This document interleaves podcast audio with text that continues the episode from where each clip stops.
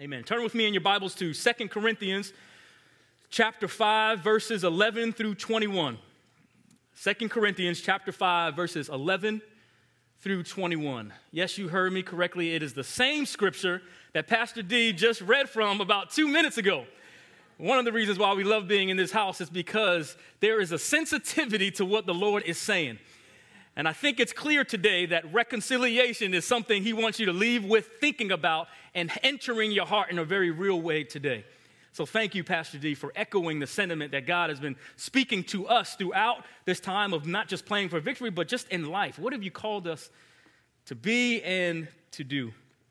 2 Corinthians chapter 5, verses 11 through 21. Before we read, let's pray. Lord, thank you so much for this opportunity to study your word. We pray, according to your word, that you would open up our eyes so that we may see all that is in your law for us. Holy Spirit, we need you to speak. And we pray that you be with us in this moment. In Jesus' name we pray. Amen. Amen. Second Corinthians chapter 5, verses 11 through 21. Since then, we know what it is to fear the Lord, we try to persuade others. What we are is plain to God, and I hope it is also plain to your conscience. We are not trying to commend ourselves to you again, but are giving you an opportunity to take pride in us so that you can answer those who take pride in what is seen rather than in what is in the heart.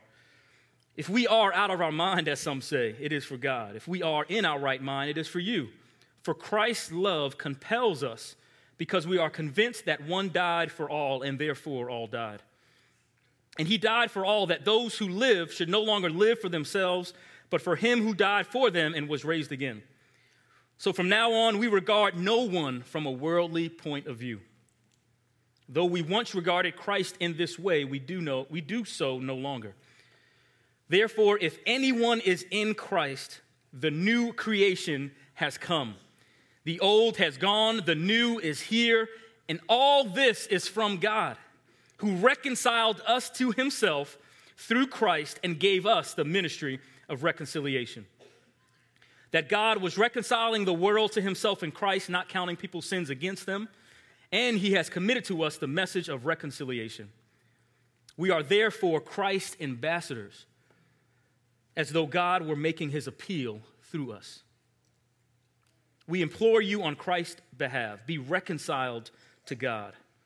God made him who had no sin to be sin for us, so that in him we might become the righteousness of God.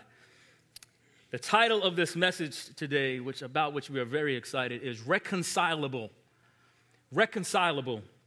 Um, I mentioned a moment ago that I've been enjoying working with college students now for the past seven years, and prayerfully we'll be able to do so for many years to come. And every year we have orientation where the students come, we tell them a little bit about the program, the university, walk them around the grounds, as they call it, and we just tell them a little bit about what their time with us is going to be like. And part of that time is the students asking us questions, and every year we talk about what our pet peeves are. One of my colleagues is with me today, so if I mess up any of the pet peeves, you can correct me, Blair. But we talk about those things that the students probably want to steer clear from. And so they're furiously writing so that they don't get in bad graces with any of the faculty members. Some of those pet peeves include please don't email us. This is one of my colleagues. Don't email us after you've missed the class and say something like, So did I miss anything? like, don't do that, right? Like, we weren't together for three hours twiddling our thumbs. I didn't plan all week to twiddle thumbs. Like, that's a pet peeve for one of my colleagues. Another says, Don't email me and say in the salutation, hey, BRB, you know, whatever the texting language might be. Don't do that. Um, and for me, one common pet peeve, if you will, is that of a student seeming like, or maybe even explicitly stating, though that's not happened too often, that they got it all. They know it all. They don't need us. They don't need the program. They don't even know why they're there. You can just tell. It just comes off of them. Like, I just got it.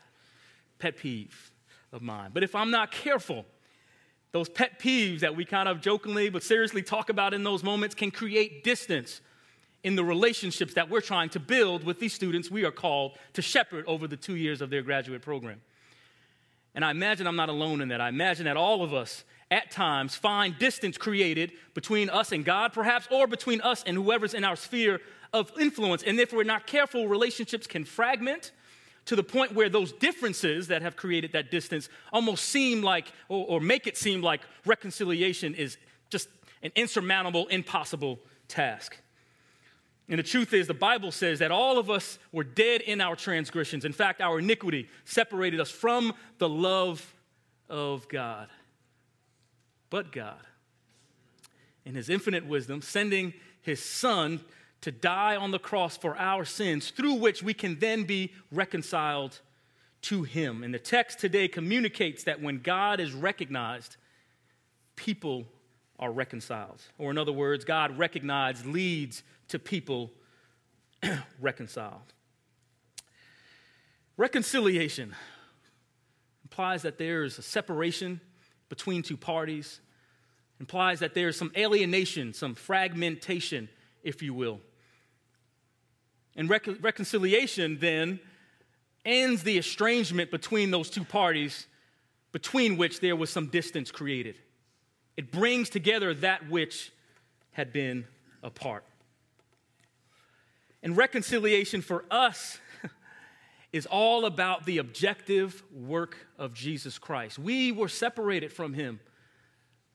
But verse 20 also speaks to, in our text, speaks to somewhat of a subjective part of that relationship in that it says, be reconciled to God. And so the reconciliation that we can experience in God is applicable only when appropriated in terms of our recognizing who He is and applying what He's done to our life and our relationships. And by extension, when we do that, when we steward the ministry of reconciliation, which has been committed to us, we are announcing the nature and the condition of God's plan for reconciliation with Him and with each other.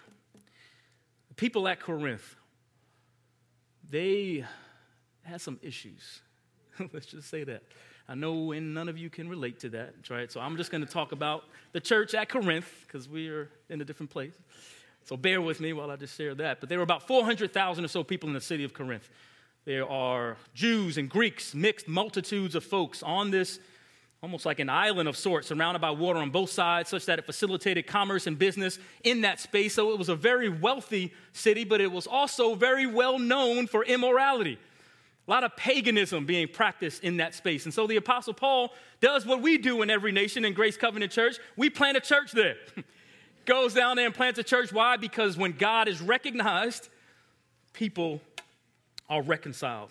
And so the first Corinthians was a letter from Paul after he had planted the church on his second missionary journey. He was actually gone for 12 to 18 months, heard about some craziness going on there. So he writes a letter, which for us is First Corinthians, where he's talking about this disunity, the immorality. He's answering questions about marriage and orderly conduct and, and spiritual gifts, if you will. And in the second book of Corinthians, that which is our, our text is found in today, he had written this letter because, because now they had begun to challenge his teachings, challenge his authority. Said things like, You're fickle, you're boastful, too proud. You think you know it all. You're not even seemly in your appearance. You're dishonest.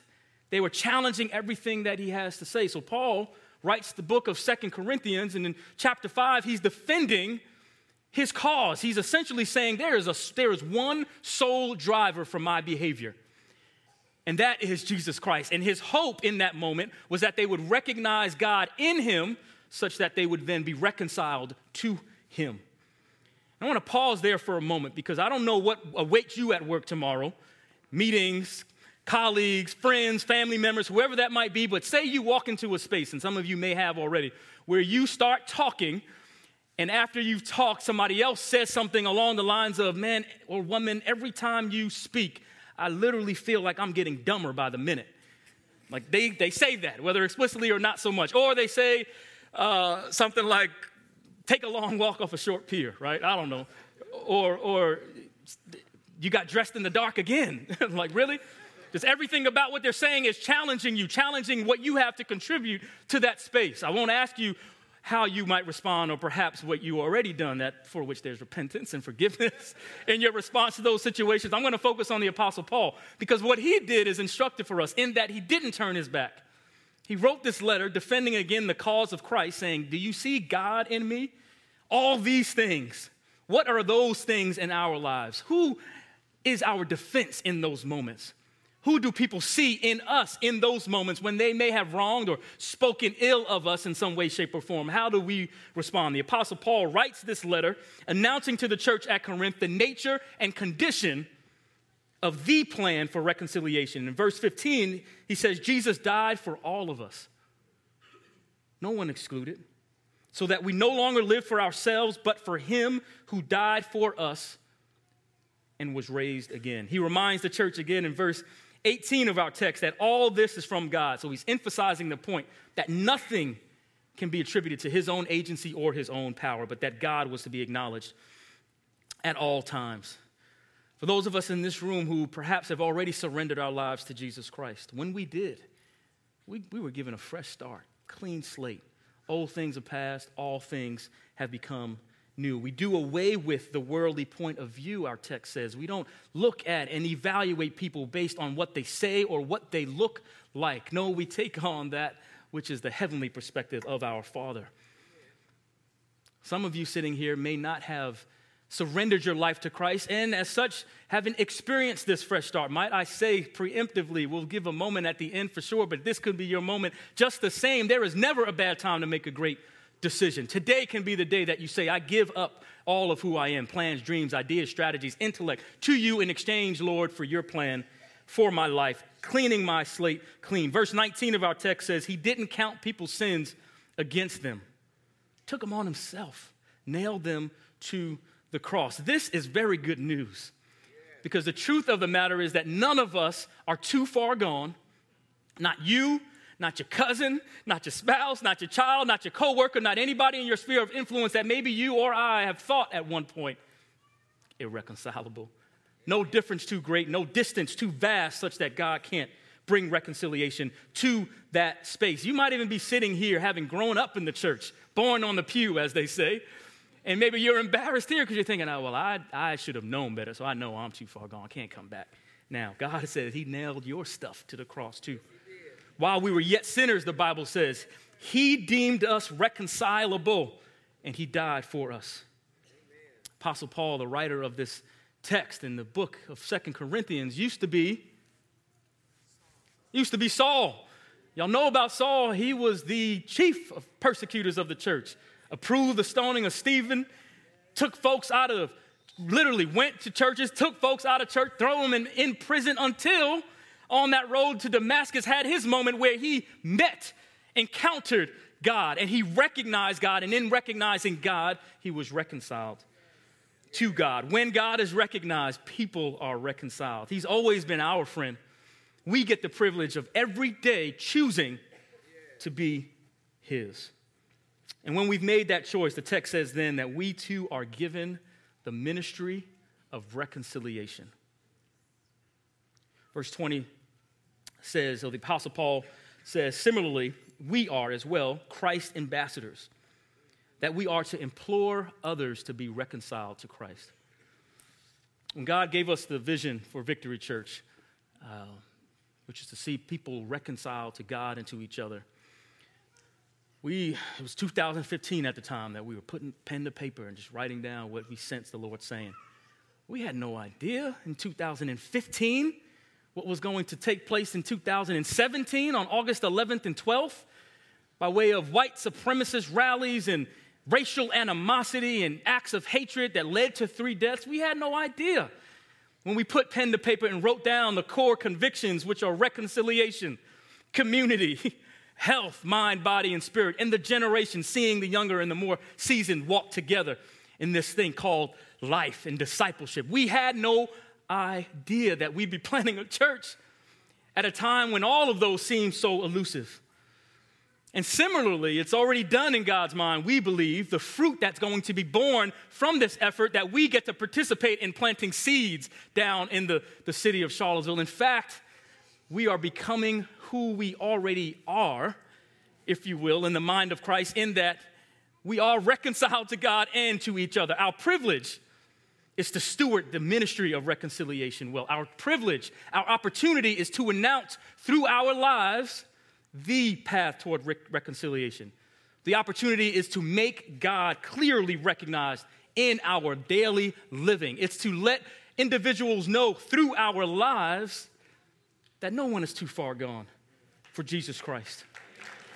No one is too far gone for him to reconcile, that they too can be the righteousness of God, not through their own works, but because God made Jesus, who had no sin, take on sin for you and I.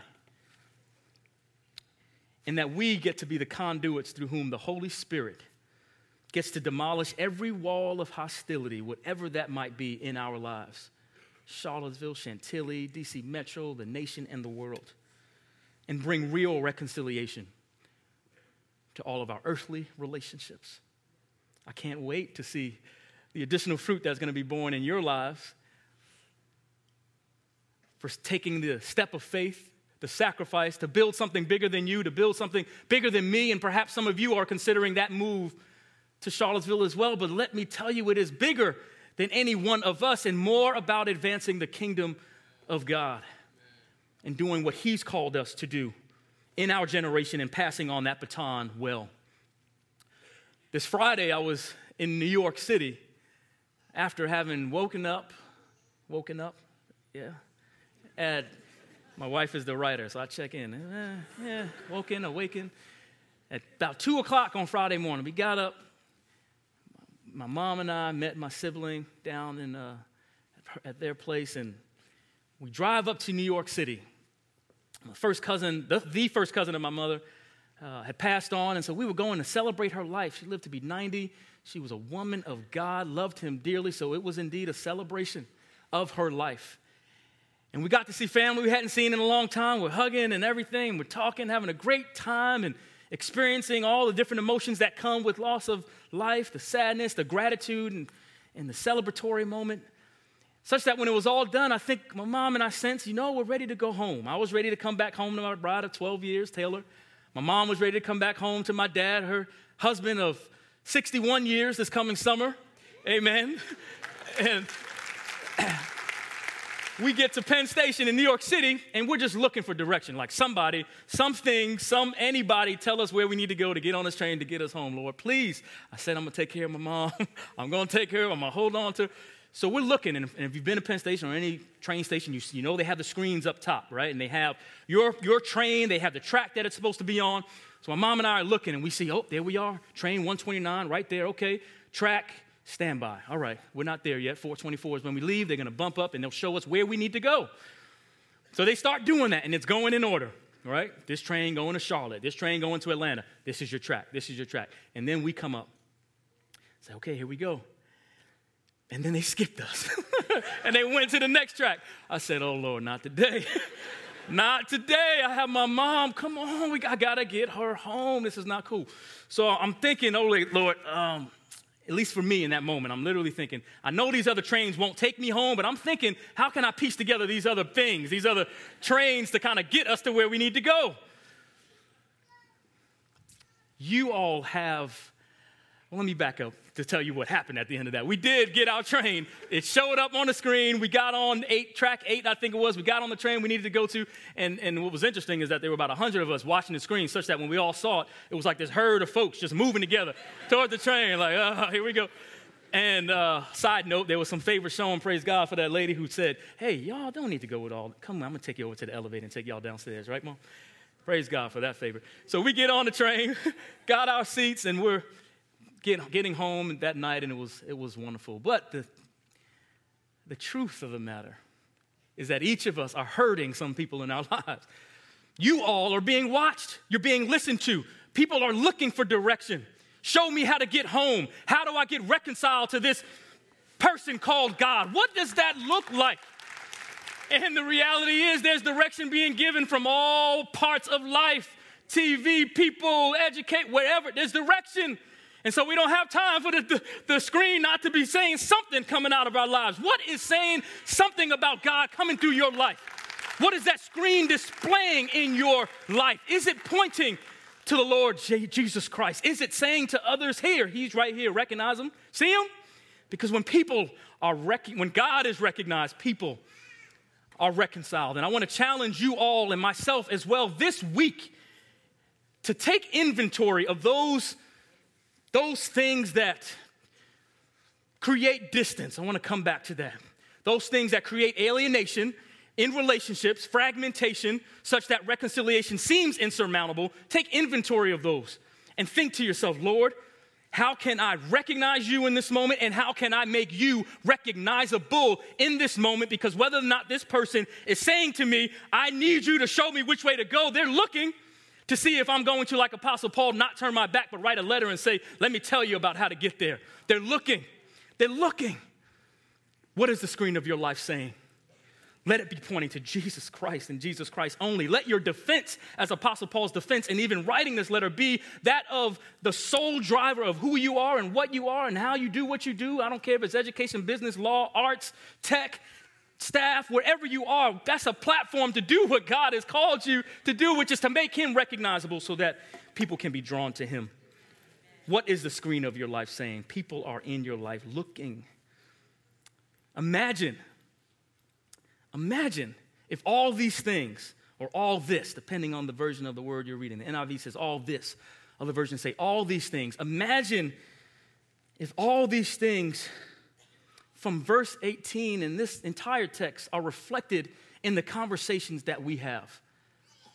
Imagine if, when, uh, for some of you who are senior saints already, and for those of us who will be someday, imagine if we can look back and say, I didn't count, and I no longer count anyone's sins against them. Imagine, imagine if, as married folk, you're living not for you, but you're living for the one who died for you, such that when you're communicating with that spouse, everything about that interaction is about a service to the Lord. Imagine, college students, anyone in here, imagine if you no longer regarded the worldly point of view when you're hanging out with your friends at the PAV, at the, ca- at the cafeteria. It's the PAV down at UVA, whatever that cafeteria spot is at your university. Imagine if you're single in the house, that every interaction you had, as the text talks about, was due to Christ compelling. Imagine, imagine if we no longer allowed uh, voting preferences to determine who we invited over for dinner. Am I in the house? Am I on your row? Imagine if race was no longer the, the, uh, uh, uh, an indicator of our sense of safety. Imagine if one's bank account, a degree, or a pedigree didn't determine how long of an appointment they got with us. Just imagine if we made God more recognizable in our lives, how clearly people can see a path to reconciliation with God, yes, firstly, most importantly, and then horizontally with each other. When God is recognized, people are reconciled. Amen.